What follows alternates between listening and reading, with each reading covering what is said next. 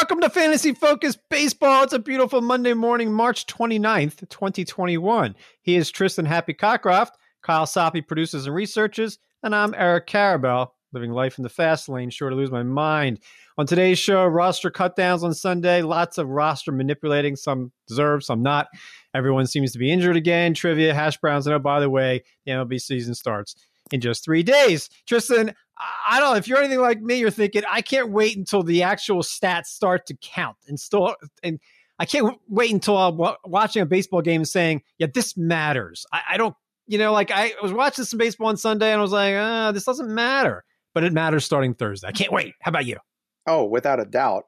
You get to that point during draft season where as much as I love draft day, I do want to see these games count, and I want to have standings to look at. And yeah, I'm not going to look at the standings at all until May 15th, but I'll look at the standings, but I'm not going to look at the standings. That little conundrum we have going on. Hey, I'll tell you, we're getting the rotations starting to be announced. I always love that. That gets me excited for opening day. And I'm encouraged by, instead of thinking about the spring stats, I'm thinking about there are a lot of teams going 5-man rotation. It's looking like a regular year. I'm pumped.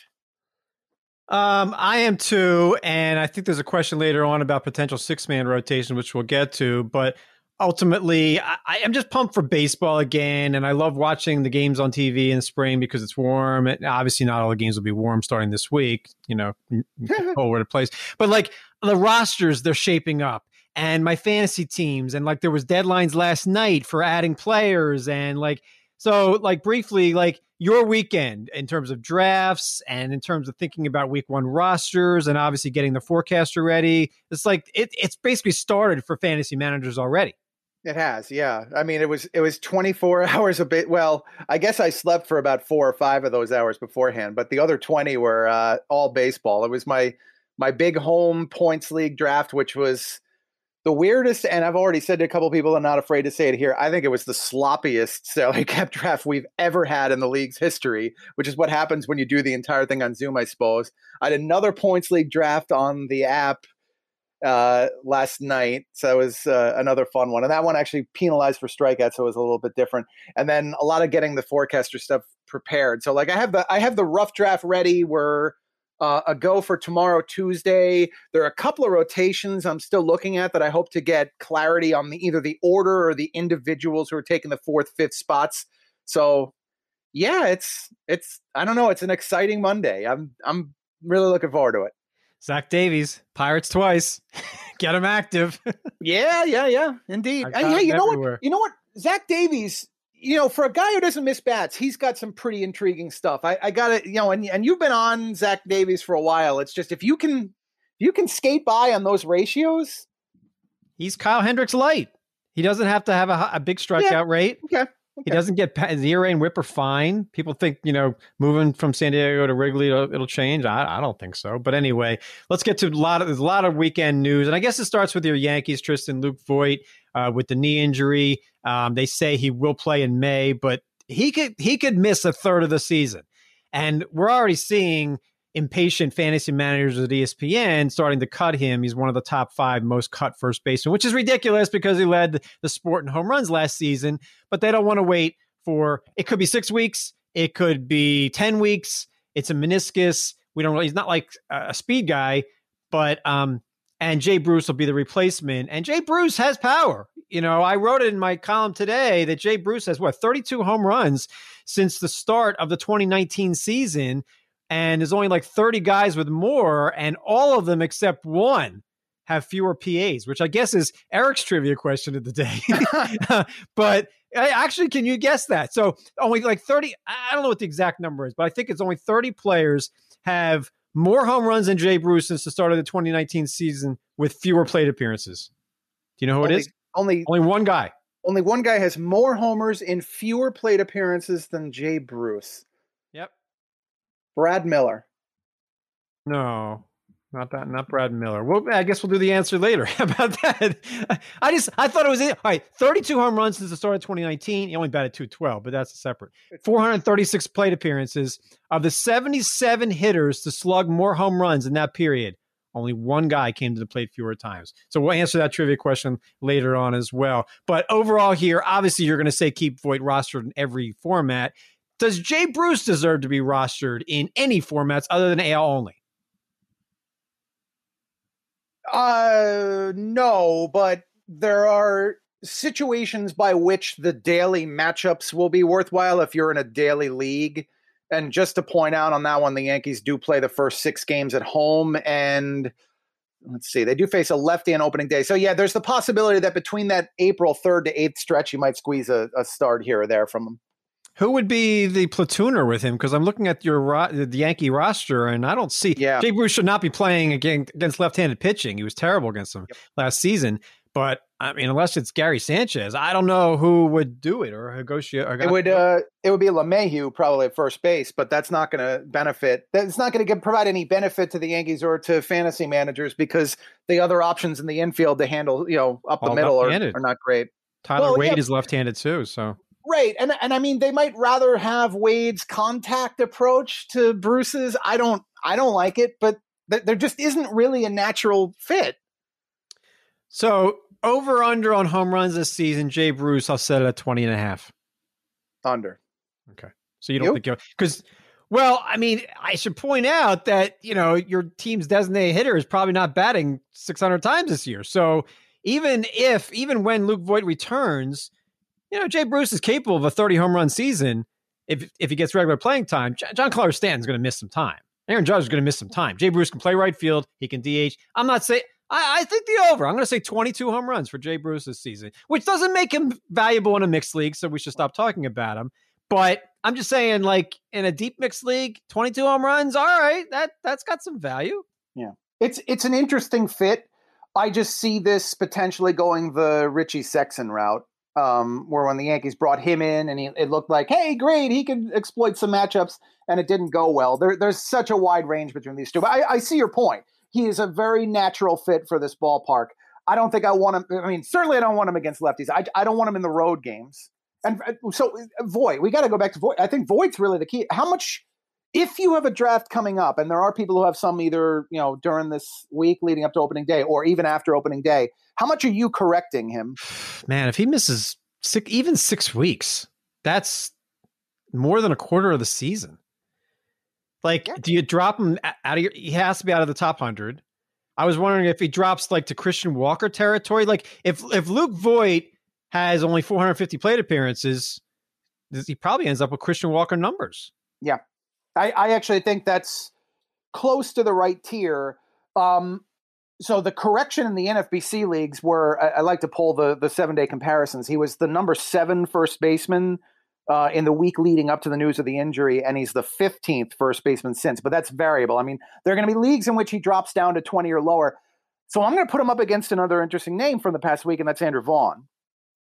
I take Vaughn, and I was going to get to the second piece of news, so we'll strive right into that one there. Like Andrew Vaughn, a lot of people on Twitter, a lot of people who in the fantasy baseball industry I respect are saying, be really careful of Vaughn. Barely played, any minor league baseball. In fact, he didn't play any minor league baseball, right? Did Andrew Vaughn even play? And they're saying, just be careful here. He might hit a little. He didn't hit anything in the air, and he's not a left. And people assume that because he's never played left field at this level, that he'll struggle at the plate, which I don't personally. I think Andrew Vaughn, let's assume he's getting 500 plate appearances now for sure at DH or left field. Yep. Can he hit at least 20, 25 home runs, about 270? I think Andrew Vaughn can do that. I seem to be in the minority in thinking that, though. He could. What I like is I think he's locked in a ballpark that's great for power. So if he gets some of the good luck on balls he does put in the air, he could get to that home run total. But the more that I looked at Vaughn, the more I like the stability and batting average. I actually think he could hit better than the batting average you project, but fewer home runs. So in other words, he could be a 285-20 guy. As opposed to he's good. He's just really good. He's good, but I think there's a little bit too much optimism going on. And I think that happens sometimes when a name is in the news like this. I'm an optimistic person. I think he's going to hit. I think it's a great lineup. And by the way, if you've got Eloy Jimenez on your redraft team, and I know you do somewhere, you just drop him. Labor. Now, I have him in labor. So you don't drop him there because there's no need to. But in an ESPN standard, I might have to because of the fact you can get the money back, right? If he goes on the 60-day IL, that's the rule in labor, and you can cut him, and that would give me 31 in FAB. And the reason that would be important for me is that on a team where I needed the excess hitters, I got to think about whether I want to hold the hammer for potential midseason trades. And Jimenez, they're saying 5 to 6 months, and the season's only 6 months, so. Yep. What's the best case scenario on Jimenez? He comes back in September. They'd only push him if they were in the race, which they should be, or contending. But like Jimenez, say he even starts hitting on September 1st. Is it going to be fantasy relevant in September? I think in an ESPN league with only 3 bench spots, you just cut him. The best case scenario is, I think at least, he gives you 6 weeks of Eloy Jimenez's projection production. But that's asking a lot, and I'm with you on that. I lean strongly towards don't expect him to contribute anything. He's completely a dynasty option, and I don't think he's going to provide anything in redraft. He was the last round pick in the points league draft yesterday, which means he's not even a guy who gives you FAB back. But I get it. You're keeping him just in case he gives you a couple weeks. I wouldn't count on it. So my interest level here is in Zach Collins, who I have in a deep league, and not because I really like him all that much, just because I had him as a top prospect a couple of years ago because he's a catcher with power and walks, and now he's not even eligible to catcher in fantasy. Didn't play there last season, but he might be the team's designated hitter, and he can hit. He might be in a platoon, but he can take a walk. He's got some pop. Might bat .220 along the way, but do you have any interest in Zach Collins? I assume the catching eligibility is over forever, but power isn't. He could sneak in a couple games a catcher. I wouldn't count on him earning the eligibility during the year. And the thing that bugs me about it is that he's a low end DH in a year that there are tons of them. So you're talking about a bench flyer. I like where you're going with him being interesting, but you don't see like a Schwarber comp here eventually. Like you don't see that. No, I don't. Catcher, left-handed power bat with walks. You don't see like. You don't see an avenue for Zach Collins to have the Jay Bruce season we just discussed 5 minutes ago with 25 home runs? Not really. He's looked pretty decent in spring in terms of the plate discipline, but he was very 3 true outcomes with an extreme fly ball during his career. You know what? This guy feels like Ryan Schimpf. Ew. Well, that doesn't feel good. But that's what I mean, like with the extreme fly ball. My worry is there's a lot of, wide ranges for him. I see that. I'm just throwing out a name because I know a lot of people play in really deep leagues and not just the ESPN standard. So I'm watching the Pirates game over the weekend. I don't even know which day game it was. And Kevin Newman is literally batting like .720 in spring training. Yeah. And so in that game, he hits a fly ball to center field and the center fielder drops it. And the announcers start talking about like, oh my God, there's another hit for him. And I'm thinking, well, he hit a fly ball to center field, folks. Let's not get too excited. But Kevin Newman is having a big spring training. He's like 20 for 28 or something crazy like that. And I thought, oh, come on. It's spring training. I mean, how do baseball announcers get caught up in this nonsense of saying, oh, Zach Collins is awesome. Kevin Newman, though, 2 years ago was pretty good. He hit for average. He hit double-digit home runs, and he stole 16 bases. And there's no reason why he can't do that again. So the spring numbers have us interested, I think, in Kevin Newman again. Should we be? If you're drafting this week, is Kevin Newman in your top 200? No way. I think he is NL only relevant, and I think that the spring numbers are inflating things beyond the point that anybody should be caring. He was top 200 2 years ago. He's not a mixed league consideration for me. He's a 7.14 hitter during spring training. I get it. He gives you some speed. He probably will get some time at second and short. I think he even carries the eligibility. The only thing to me that was interesting on this story is the Pirates have the best hitting middle infield in spring training this year, and it's not even a contest. Adam Frazier's a 553 hitter.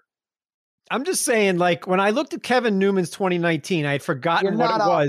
You're not on that. Why is he not Chris Taylor, potentially, who we drafted in round 16? Like, you're just saying no on Kevin Newman. I'm not saying yes because of spring training. I'm saying yes because of 2019. You can't see a Chris Taylor comp here. Not in mixed.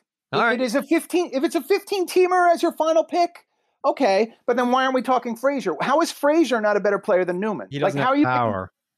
I mean, you're right. It's fine. We're wasting time on Kevin Newman, but like he wasn't a waste 2 seasons ago is my point. Neither was Frazier for that matter.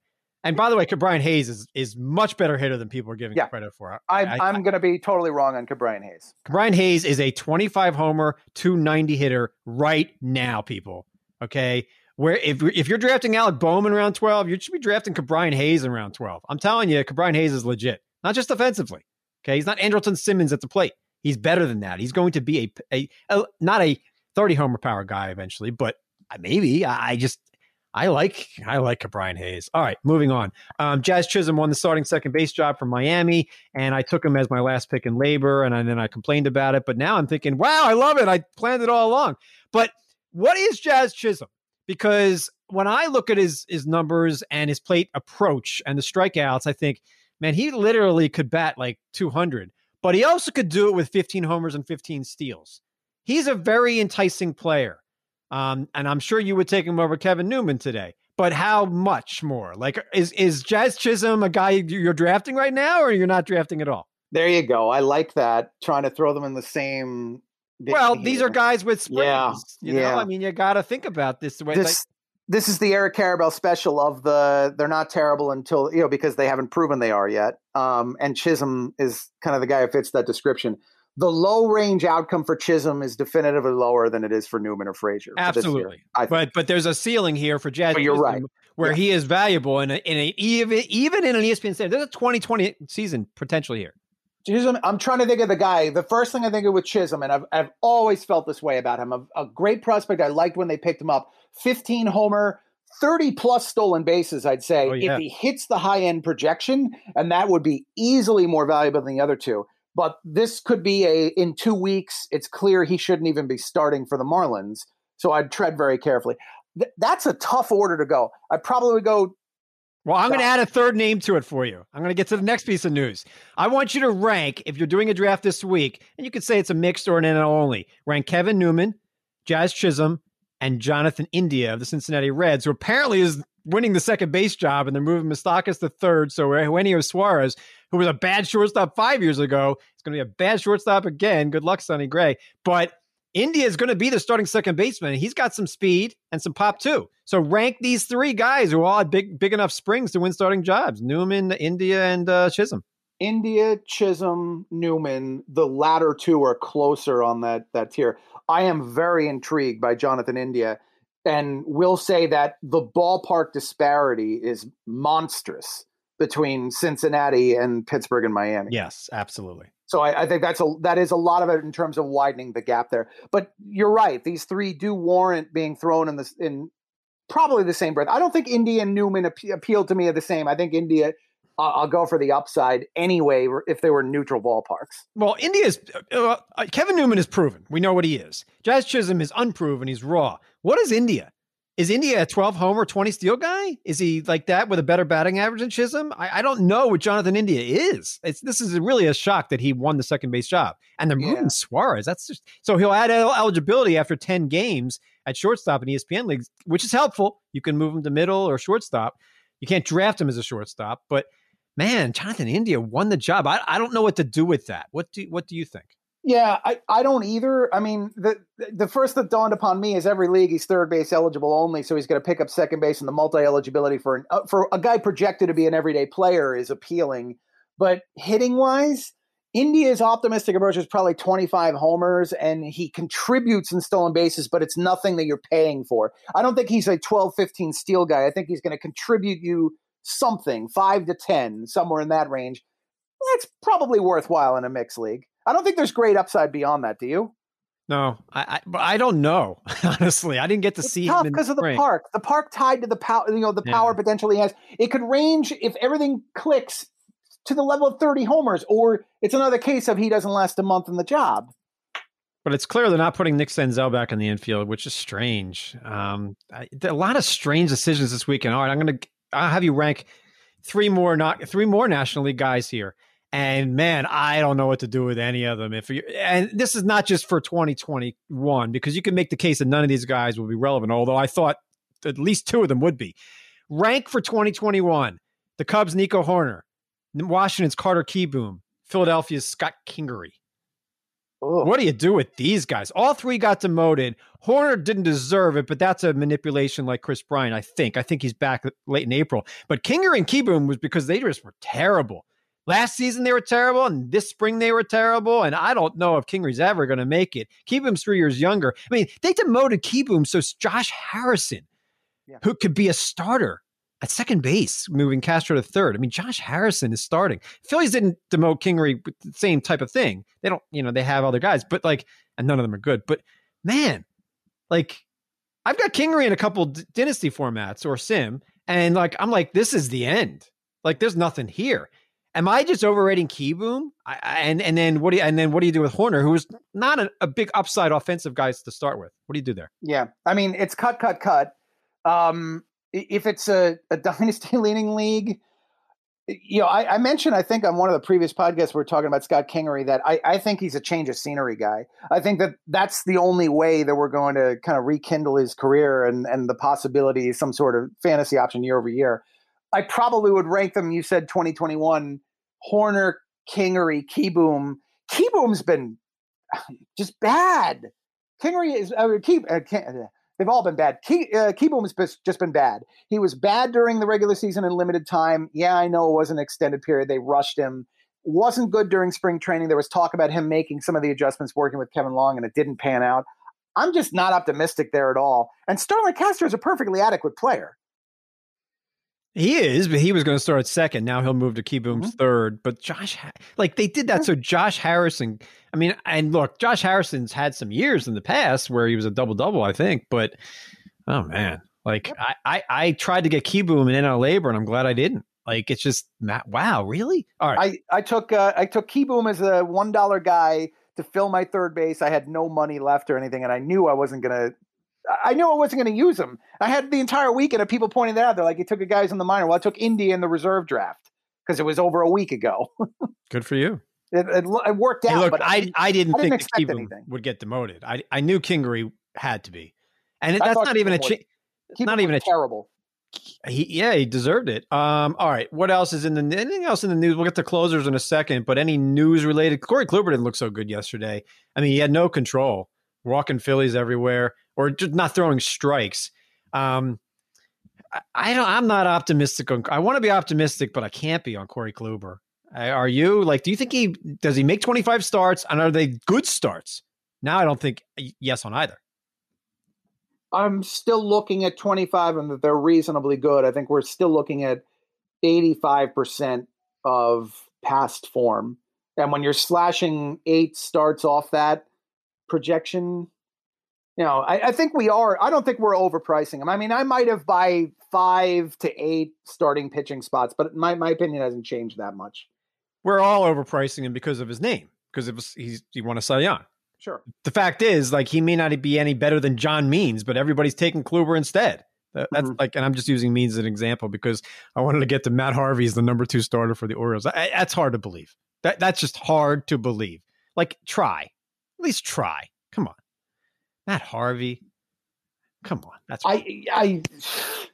They don't want to, you know, I mean, they really don't want to push any of their younger starting pitchers, which doesn't make an awful lot of sense to me. I mean, Bruce Zimmerman's their third starter. You know. Right? I mean, now this is the thing about Bruce Zimmerman. He's so far the only player who was not in the Forecaster database last year, which means that's how little he was on the radar. Every other starting pitching candidate in the entire majors was on there, but the third starter for the Baltimore Orioles wasn't. So no, I agree. I don't know what their strategy is. Why we're leaning that, I don't know, instead of not talking about the Brewers' 5th starter or the Cubs rotation situations. Like, I'd rather go to those than Baltimore. Well, let's do it. I mean, like the Cubs probably have the best rotation in that division right now. Hendricks, well, oh man. I don't know if I agree with that, but I see where you're going. But Alec Mills didn't even make the rotation, and he threw a no-hitter last year, and people were drafting him. That's weird. I mean, Adbert Alzolay, okay, give him a shot, but Trevor Williams, oh man. Alzolay's positive is that, you know, he did focus on improving that slider during spring training. When a pitcher is trying to make a distinct change, I'm willing to give him a chance. He was a flyer for NL only managers. Can you name the Cubs backup catcher? I'd never heard of him. The Cubs backup catcher. Cubs backup catcher right now. And it might be Romine, who's injured, but if it's not, I'm looking at roster resource. PJ Higgins, an NRI, is currently no idea. Yeah. You know what? You could have asked me for 100 guesses, and I would not have guessed that PJ Higgins might. I should have known he's a database nightmare. I would assume so. Let's move on to another nightmare. Can you sing the closer carousel, please? It's the closer carousel, and man, we are spinning on that one today. I don't even know where to begin. Where do you want to begin here? Boston. We should probably bring up Boston first. All right, so Matt Barnes has the COVID. By the way, it's still a thing, people. Wear your mask, get vaccinated, or don't, and we're a mess for another couple of years. But I think Adam Ottavino is obviously Boston's closer for the first 2 weeks. My question to you is, does he keep the role? Because he's really... skills-wise, just as good as Matt Barnes. It's about not walking people. He is, yeah. The walks are the issue. Control his spot. I watch him with the Yankees a lot. The lefty hitters can tee off on him, has some blow-up outings, and managers hate that. But I do think that in terms of the raw stuff, there's a higher upside for him than there is for Barnes. I don't think Ottavino is going to be locked down in that role all 162 games. So who ends up leading Boston in saves? Barnes or Ottavino? I do think Ottavino will lead. I just don't know that he's going to be in that role all year. There's going to be a couple of cold spots. It's like the Greg Holland path. We think Holland is Kansas City's closer, yes. But they're saying committee. They're saying committee now, which means Josh Stamont, who's probably better than Greg Holland, could get some saves. Scott Barlow, maybe. Jesse Hahn, really? Possible. Arizona's a committee. Soria, Crichton, Kevin Ginkel. Davinsky's throwing well. That's all it takes. You're throwing well in spring training. You might get a save in April. Yep. Lots of committees. By the way, it's a startling number of announced committees. All right. So we named Arizona as a committee, Baltimore probably, Boston maybe, Cubs will be in 2 weeks. Yeah, you'd have to think Baltimore is. We know Tampa Bay is. Cincinnati is Sims and Garrett, and maybe Doolittle. Yep. But Garrett's been fantastic during the past week. He looks very good. Striking everybody out. You mentioned Tampa Bay with Castillo, Fairbanks, maybe Thompson. Nick Anderson, by the way, is out at least half the season. If you drafted Nick Anderson, this is just, unfortunately, like Eloy Jimenez, you have to drop him. There's no need to keep Nick Anderson, right? No, I'm, as a matter of fact, I would be surprised if he pitches this year. I would too. So I'm glad I have him in multiple dynasty formats. That worked out well. Who else though? Miami? Is it Bass or Garcia or Floro? Dylan Floro got the save over the weekend, and I thought, that might be a precursor to the regular season, because we are seeing managers, oddly enough, late in spring training, give their actual closer a save chance. Yeah. Instead of dumping him in the fifth inning. I'm not exactly sure which direction Miami's going, and I haven't made a declaration. I still think it is probably Bass's job. Watch. They'll announce committee over the next 48 hours. By the way, the other committees that got Cleveland. You're going to say Cleveland. No, they did not mention it as a committee. We could get to Cleveland if you want, but the other two were Detroit's and Texas's. But Texas could. That's got to be Ian Kennedy, doesn't it? They talked up Ian Kennedy and they talked up Matt Bush. I think you're right that Kennedy's experience gets him the first chance, but Matt Bush shouldn't be just discarded outright. He's a candidate. And by the way, don't bother drafting Jose Leclerc or Jonathan Hernandez. We're seeing some major injuries. It's a little weird. I can't remember so many elbow injuries where they say he's out half the season without Tommy John. Like Nick Anderson and Leclerc. That's the Tanaka path from that year. Remember where Tanaka had the partially torn UCL and he decided to go to rehab? Garrett Richards went this one too one year. By the way, Garrett Richards might not even make Boston. Is that what I'm hearing? Or... I do think he will because of the Eduardo Rodriguez injury. He's going to miss the opening day start, but Richards did not impress during spring training. All right, so give me Cleveland. Who gets the most saves for Cleveland in April? In April, Nick Whitgren. Wow. And I'm not overwhelmed by what he'll provide fantasy wise, but I do think Whitgren gets the most saves. I think it's going to be 3-4 saves. All right, so maybe he's Todd Jones without no K rate. But and for this, so who would you draft this week? Is Korinchak still a top 10 relief pitcher in your rankings? Yeah, I mean, was he 10 or 11 for me? I'm teetering on that one because that's not what I mean. I know. I mean, I think in terms of true value and the lack of depth of the position, he probably still is. But I'm not. I haven't picked up a share yet. People are paying as if he is the locked-in closer. I have shares of Emmanuel Clase in multiple places. Yep. Not where I need him to get saves, but as like a dart. Here's how that's going to go. I think Whitgren gets the job at the beginning. Karinchak has to prove his control in the early weeks. And your guy, Class A, if he gets to that role before Karinchak does, that's it. He keeps Class it. A's. He's good. All right. You know who else is good? Kyle Soppe. So good. Come on in, Kyle. How's your bracket doing, buddy? You're the expert at this. Oh, my God. It's the worst. There's probably... I'm not even number one in my household, and it's me, my wife, and a dog. Those dogs know their picks. I'm telling you, they're tough. Well, I mean, you got the Baylor Bears are still playing, so that's kind of the dog family, I guess. But this has been brutal. It's so fun to watch. Oh, wait, you think the Bears and the dog family? It's close-ish. It's not close. What's in the dog family? Not a bear, dude. Lots of dogs are in the dog family. Dogs are in the dog family. I will give you that. There are no dog teams left in the field, but it's been fun. I hope it's basketball all over. I'm gonna email your wife and say your husband thinks that a bear is in the dog family. That's a problem, Kyle. What's in the dog family? List your dog family rankings for me, Eric. Would you please? I don't think a bear belongs in there. No, you're telling me what's not in there. I need to know what is in there. I don't. Look, I'm no genius either. Let's make that clear. Geez. But I'm beating both of you in the men's tournament challenge bracket. None of us should be proud of our place. The number one guy is in the 100th percentile of everybody, the millions of people, and that's Rhino 5, who's zigzagging to the top. But I want to point out our friend Dave Schoenfield, the MLB writer, who listens to this show somehow when he walks his dog. So he basically this show and poop. And he named his Len Sakata All-Stars. They're in third place in the group here that we have of the men's tournament challenge. Schoenfield is in the 99.8 percentile. I thought he only knew baseball, but he knows a lot more than baseball. My goodness. He, in fact, probably knows that Len Sakata, little known fact, is he's on Cal Ripken's rookie Topps baseball card. I knew that. Yeah, I know you did. Do you know which is the most valuable Cal Ripken rookie baseball card? No, I don't. 1982 Topps traded. Useless fact for the day. Kyle, an Oriole is not in the dog family. No, that I know. That's the bird family. That's where Chatwood doesn't pitch well. Oh, no. All right, let's do trivia now before we lose it. Well, we need your trivia answer before we get to my question. All right, let's take more guesses at Eric's. Yeah, I don't know. Who has more home runs and fewer at-bats than Jay Bruce since last year? It's not Giancarlo Stanton. He's missed too much time. Exactly. He doesn't have enough plate appearances to even get to 300. Well, no. Joey Gallo. No. I like the Brad Miller guess. I have no idea. If I tell you enough time. If I tell you his position, you would get it. Okay. It really gives it away. If you told me his position, I would get it. So he's a catcher.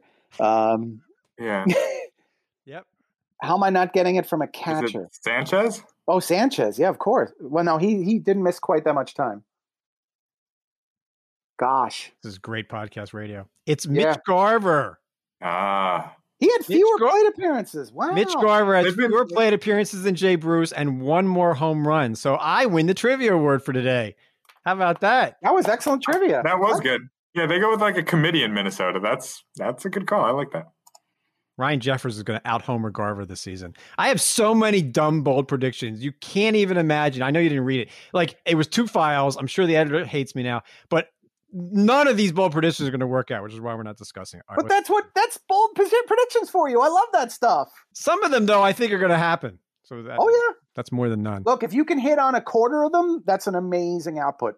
That's how I'd be fine with that. Yeah, yeah. All right, what do we got? All right, we'll go with hash browns. Teddy wants to know why everybody's down on Salvador Perez. He wants you to make him feel better about drafting him. Nobody's down Salvador Perez. Everybody loves Salvador Perez. He's going in. Is he going to the top 100 of our drafts now? Let me check our ADP here. Probably. Not that that's the answer, but everybody loves Sal Perez. They think he's going to hit 300 again, which he's not, but he's the number 2 catcher off the board after Real Muto. Yeah. Sal's going in round 9, people. They love him.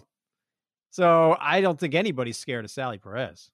Yeah, to talk him up. You think he's back to what he... You think he's a batting average? Not champ. But I think he drops 50 points of batting average, but even then, that'd be 275, which is too high. We project that. That seems too high. Tristan likes his batting average more than me, but I'll say 260 with 26 home runs, which still makes him a potential number 1 catcher. Like, Real Muto's not hitting 26 home runs, but He's obviously hitting better than 260. Well, we think better than 260, and he can steal some bases. But Sal Perez over Will Smith, yeah, I'm doing that now because he's going to play a lot more. Volume matters. That is the hook there, is the playing time. The disparity between those two, Perez and Smith, is pretty stark. Perez was an 86% catching share for the Royals from, 2014 to 2018, I think, right before the surgery. And then last year, he played every inning of the final 15 games for the Royals, and all but three of those innings came at catcher. So they showed some great confidence in him. And Will Smith, I mean, there was that report that he wouldn't even get to 100 starts. The reason I like Perez, besides just the volume, is I do think that he made some corrections that can boost the batting average. But, Eric, I like your number. He'll have a tough time getting beyond 275. Maybe it's 270. All right, I like that. Andrew lost Eloy and now needs to replace his RBI. He wants to know which of these guys you like most to fill that void. Kyle Seager, CJ Cron, Grichuk, Christian Walker, Colin Moran. Pick one to replace Eloy. Doesn't it have to be C.J. Cron, the Rockies' first baseman? Slam dunk. Back clean up. Yep. Right? Slam dunk. Walker would probably be a close second, but Cron. I don't know. I mean, Kyle Seager's still good, and he hit in 2020. I mean, if C.J. Cron, what's C.J. Cron going to do? 28 home runs, 85 RBI on that team? Kyle Seager could do close to that. Christian Walker can do close to that. And I have Colin Moran rostered everywhere. I think I had him boldly hitting 30 home runs. And then they dumped Todd Frazier, so... You know, I don't want him facing lefties, but I think it's close here. And actually, when you get to batting average, CJ Cron's not batting above 250. I think you can make a case for Kyle Seager or Walker. So, yeah, I do think it's a slam dunk, and this is the reason why for Cron. Be all in on the exit velocity numbers that you and I have already talked about on the show, but the other one, too, is they have 7, 8, 9, 10, 11, 12, 13, 14, 15 of their first 21 games are played at Coors Field. Well, that would certainly help a guy with exit velocity. Kyle, where was the trivia for you? Don't you have a trivia question? I'm looking. Yeah, you kind of upstaged me. I wasn't sure if you wanted. No, I want you to do it too. I want you, Kyle. I'm never trying to upstage you. You're my pal. All right, fair enough. All right, trivia, I love it. Trivia. I just hope it's not a dog of a question or a bear of a question. That's all I'm hoping. Yeah, it's a bear of a question. That's for sure. Over the past three seasons, three players have at least 1,000 PAs, 30 stolen base attempts, and are successful at least 85% of the time. If stolen bases are going to be hard to find, you got to be efficient when you're doing it. Trout and Yelich are two of them. Who is the third? A name jumped to mind, but I don't think he has 1,000 PAs. I don't think he's even been caught stealing in his career. Oh, wow. Well, yeah, 100% would qualify, but I don't think he played up because he didn't play in 18. But it'd be tough to get 1,000. I mean, PAs, that's Biggio, but he doesn't have enough PAs. Not enough. But I don't think he's been caught. I think he's like 20 for 20 in his career. Let me look and make sure he is 20 for 20. I am right, 20 for 20. But again, not even close. Not even 700 PAs. But that you want some cheap steals. You need about 230, but that's a potential 2020 guy. Even now with the baseball and everybody ripping him. So I think Trent Grisham 10 for 10 this past year, so I feel like he could be a candidate, right? Who was the 10? There was a guy who was 10 for 10 kind of out of nowhere last year. Might have been Grisham. I thought Grisham was not the right answer. Not a bad guess, though. I don't know if he has enough PAs either because he didn't play 2 years ago. And then with the short in 2020, it's going to be hard to get to. Yeah, he barely played in 2019. He was 10 out of 11 in steals, and he's 11 out of 12 in his big league career. And he's a lot like Biggio. You can make the case. He's a guy who takes walks, not going to be a high batting average, but there's a potential 2020 season. In fact, Grisham and Biggio are pretty similar. How about that? And lineup is going to be key for both. Does Bogarts have a high rate? I think he was on my list of unexpectedly high rates. I'm trying to look him up. He's not the right answer, but let me see if I can find this. Let's keep going with a couple more hash browns so I can think about it. Because I'm thinking it's either another big name like Yelich and Trout, like a Harper or Bellinger, or it's like a guy totally off the board who barely plays. So I'm thinking about that. Because I know like Harper and Bellinger are like top two rounds and they steal like 15 bases and they do it smartly. Mm-hmm. It can't be Gerard Dyson, doesn't play enough. So I'm trying to think of a guy off the board because it should be a guy off the board. But anyway, what else we got for hash browns? The qualifier was in there literally to get Dyson and Quinn off the answer to that question. Yeah. And Bijou, yeah. Okay. Joe says he's getting Bauer, Kershaw, and Urias in a bunch of spots. He wants to know if there's too much or a thing is too much exposure to one pitching staff, or would you be all in on the Dodgers? Well, the key word there is exposure, because this season, you know, with the pandemic still going on, people. True. I keep saying that because I'm not angry. But, yeah, I mean, if the Dodgers miss 2 weeks because they have an outbreak, that's going to be a problem, especially if you're in a head-to-head or even in a roto, because when they make them up as doubleheaders, like you said, Tristan, you remarked a number of times, last year's Cardinals barely played in the first 2 weeks of the season.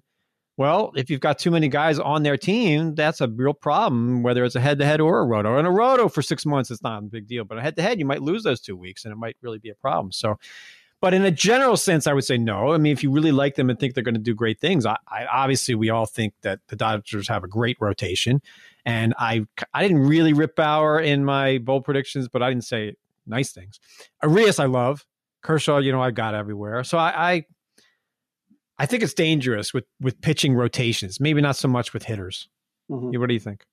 Yeah, I mean, you mentioned the Cardinals, the risk of any sort of outbreak on a team this year. And I have to think teams are going to be a little bit smarter about that so that we don't have any of those extended absences. But who knows? Who knows these days? That could ruin you if you have exposure to one team. The other thing is there's a league context wrinkle to this one. So referencing the points-based league I had yesterday, I've mentioned to you, that one is very heavy on two-start pitchers. It's a weekly transactions league. And the less often you can turn over the lineup, the more that you have a problem from a volume perspective going with guys from one team. You have just no opportunity to just kind of throw in guys and maximize your number of starts. But if you're in a daily league and you have a starts cap, I don't really have a problem with it. That's the rotation to draw from. I like that. We got one from Craig here. He wants to know who has more roto value when all is said and done, Cronenworth or LaStella? I have I've been avoiding Cronenworth, and I'm not sure why, because I think he's their starting second baseman for San Diego. I really think Tommy LaStella as the leadoff batter for San Francisco is going to play every day against right-handers. He's got potential for 20-plus home runs. I mean, he was on his way, you know, 2 years ago and last year. Well, when was the injury? The injury was 2 years ago when he was like at the All-Star. Wasn't he at the All-Star break with like 15 home runs or something crazy like that? And he had 16 home runs in only 80 games in 2019 with great plate discipline, doesn't strike out. So it's a good batting. It's a safe batting average, not 320, but like 290. Why can't he do that now with San Francisco? It's a tough ballpark to hit for power in, but I'm going to lean to LaStella. You're going to think that's odd. But I'm going to lead to LaStella. I'm not going to think it's odd because remember that most of the drafts I've been doing lately lean towards sabermetrics and on-base percentage, and LaStella comes up very high on those lists. The contact ability is pretty extraordinary. He had a 5.3 strikeout percentage last year, 5.3%.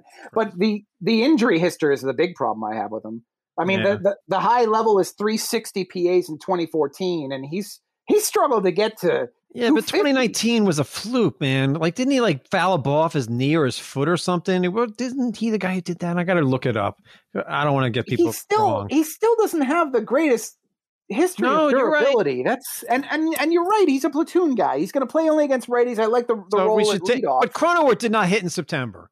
Now he won a batting title in AAA, which is why I rostered him everywhere last year. But like he got exposed at the plate. He can't hit lefties. Probably has dubious power.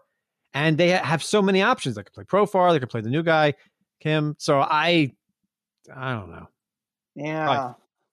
Not exciting. You know, I mean, neither one is that exciting. Yeah. All right. I'll take the steals. I'd probably throw Cronenworth just because maybe he gives you a couple steals. Maybe 8 to 10 steals. Okay. Last one here comes from Carter. He wants to know what teams you think are going to run with a 6-man rotation and thus limit the innings we can mine from their starting pitchers. I don't think I'd worry so much about a 6-man rotation as I would with young pitchers who are just not going to get the chance. Sixto Sanchez. So Miami is an example there. Like, I don't care if Baltimore or Detroit go to 6-man rotations because their pitchers don't matter. Well, you're doing the forecast. You should talk. Who has a 6-man rotation at this point? Yeah, so far, not many teams are going in that direction. I know the Padres have talked about it. We haven't gotten an official declaration, and it did sound like they were going 5-man. I think Seattle Seattle might be the only one that's formally going with. You don't want Justin Dunn. So like it's, or whatever his name. Yeah. I don't know. I like who, none of the teams that are going six man right now, does it matter? I don't think. Oh yeah. The Angels. That's right. The Seattle and the Angels, I think, are the only ones that have declared they're going six man. The Yankees are talking about doing it in the first couple of weeks of the season. So I think they could go there. I think Oakland with a couple of those, you know, less, I mean, either less experienced, less durable types. Alton Jeffries and Caprellian could be there. Yeah. AJ Puck could factor in maybe for spot starts. Cardinals, if they had enough healthy guys, I think they might attempt to. Right. A couple of their guys are starting on the injured list. Kim is going to start on the injured list. So Daniel, everybody's adding Daniel Ponce de Leon. That's probably not a good thing. I mean, he's kind of average. Yeah. He's better as a long relief type. I get too excited about him or Jake Woodford. I think the Brewers will probably go in that direction just because they get creative. Tampa Bay is the same sort of way where they like to do openers and things. I think openers are going to be the way. Yeah, Tampa Bay sent Josh Fleming down and Richards. Really weird. Yep. But they have so much pitching they can afford to do it. Yep. Dodgers could. You know, David Price may not be in their opening day rotation for the Dodgers. I've drafted him in way too many places, and now I'm like, oh my goodness, he may miss he may not even make the team. Like obviously he's on the team. He'll make the team, but he won't make. I mean, he could be in like a middle relief long man role for the first 3 weeks. Yeah, they are currently going with a 5-man the first turn through the rotation, and the fifth starter job, which is on Monday at Oakland. They're looking at either May, Price, or Tony Gonsolin, and they're not declaring which one. You're right though. They could throw anybody in, and the Dodgers have been happy to go 6-man. Whenever they did it all last year, interleague play in the first week of the season, still no DH in the National League. What? Baseball just can't get out of its own way. All right, I think that's it for Hash Brown. Let's answer your trivia question now. Oh gosh, actually, you know what? You mentioned about the no DH. Nelson Cruz is the first guy to go to NL Parks. Where are they going? Milwaukee. Huh, okay, so he's going to miss some time. That's not good. That's not good for his pending MVP status. And look, you don't have to believe me when I say Nelson Cruz is going to win the AL MVP and the Twins are going to win the World Series. But the fact that I like Nelson Cruz this much, maybe you move him up like a round in your draft, or you take him over somebody else, and maybe he has a monster year, or maybe Tristan's right and he has a terrible year. But the point is, I don't know. Didn't Nelson Cruz start his career in Milwaukee? Nelson Cruz was in Milwaukee at some point before he was good. Yeah, wasn't he? He was in the Carlos Lee trade, wasn't he? Yeah. I think. Carlos Lee. We were in a commercial with him. Yeah, I think he was in the Carlos Lee trade, but he... let's look this up. By the way, Tristan signs off on your thing there that Cruz is going at a fantastic value in terms of ESPN ADP. 5 career bats for the Brewers. Started with the Brewers, yeah. Wait, did Tristan just say I was right about something? No. Can we rewind the tape? Let me rewind the tape on this one. You know who drafted Nelson Cruz or signed him? He was never drafted. He was a Rule 5 pick off of the... Gosh, which team was that? He was originally signed by the Mets, amateur free agent, traded to Oakland for Jorge Velandia, traded by Oakland with Justin Lear for Keith Ginter. Look at these names. This was 17 years ago. He was traded with Carlos Lee to Texas for Francisco Crondero, Kevin Mench, and Lance Niggs. Remember him? And he hasn't been traded since all free agency since 2006. What a weird career for Nelson Cruz, but it's going to end with success. Okay. Answering your trivia question now. Who's stolen bases and is successful at it? Chase Utley. Yeah, oh man, I was just thinking that. Chase Utley is incorrect. Well done. Correct. He was amazing in terms of success rate. Oh boy. Not over the last 3 years, though. No. Bryce Harper. Bryce Harper is incorrect. Right. Yeah, 30 attempts. This player currently plays for a team which is in the laundry family of team names here. That's why I said Bogarts. Right idea, wrong color of laundry. Oh, so White Sox laundry. Who is on the White Sox that steals bases and doesn't get caught? All right. Well, not Leury Garcia. Not Adam Eaton. Yes, Adam Eaton. Adam Eaton. Wow. Adam Eaton. Successful 87.1% of the time. Wow. 87% of the time, he steals a base every time. How about that? That's right. You have no idea what that reference is to. I've heard the movies. It's like, how do you never watch Anchorman? My goodness. Well, it's like 90% of the game is half mental, or 50% of the game is 90% mental, or whatever. Kyle, if we achieved anything on today's podcast, other than going very long, we made Tristan laugh. And frankly, that's all. That's enough for me. It's enough. I don't care what else we did. If we helped anybody win their fantasy baseball league, we made Tristan laugh multiple times, and that made it all worthwhile to me. I'm not even being facetious. I can't spell facetious. Boy. Anyway, Kyle left. Bear dog. He's hiding. He's hiding from Anchorman. You got me to watch it. Come on, Kyle. Wasn't it great? It was great. I can't watch the sequel, but don't. I've heard that. I've heard that. The Godfather sequels are rarely good. Kyle, there's a bear in Anchorman. Is there? There's totally a bear in Anchorman. You've got to watch it. I mean, forget the quotes from Carabell. I need my bear experience. Eric will back me up. This show has been a bear. All right. Don't forget to listen to the Baseball Tonight podcast. They're really good too. And games are starting this week, and they'll prepare you for those games and talk to people and do lots of fun stuff. All right. We're done for today's show. Thank you so much for listening. We will be back on Thursday to do the same thing. All right. For Kyle, for Tristan, for all bear dogs everywhere, I am Eric. Have an awesome week.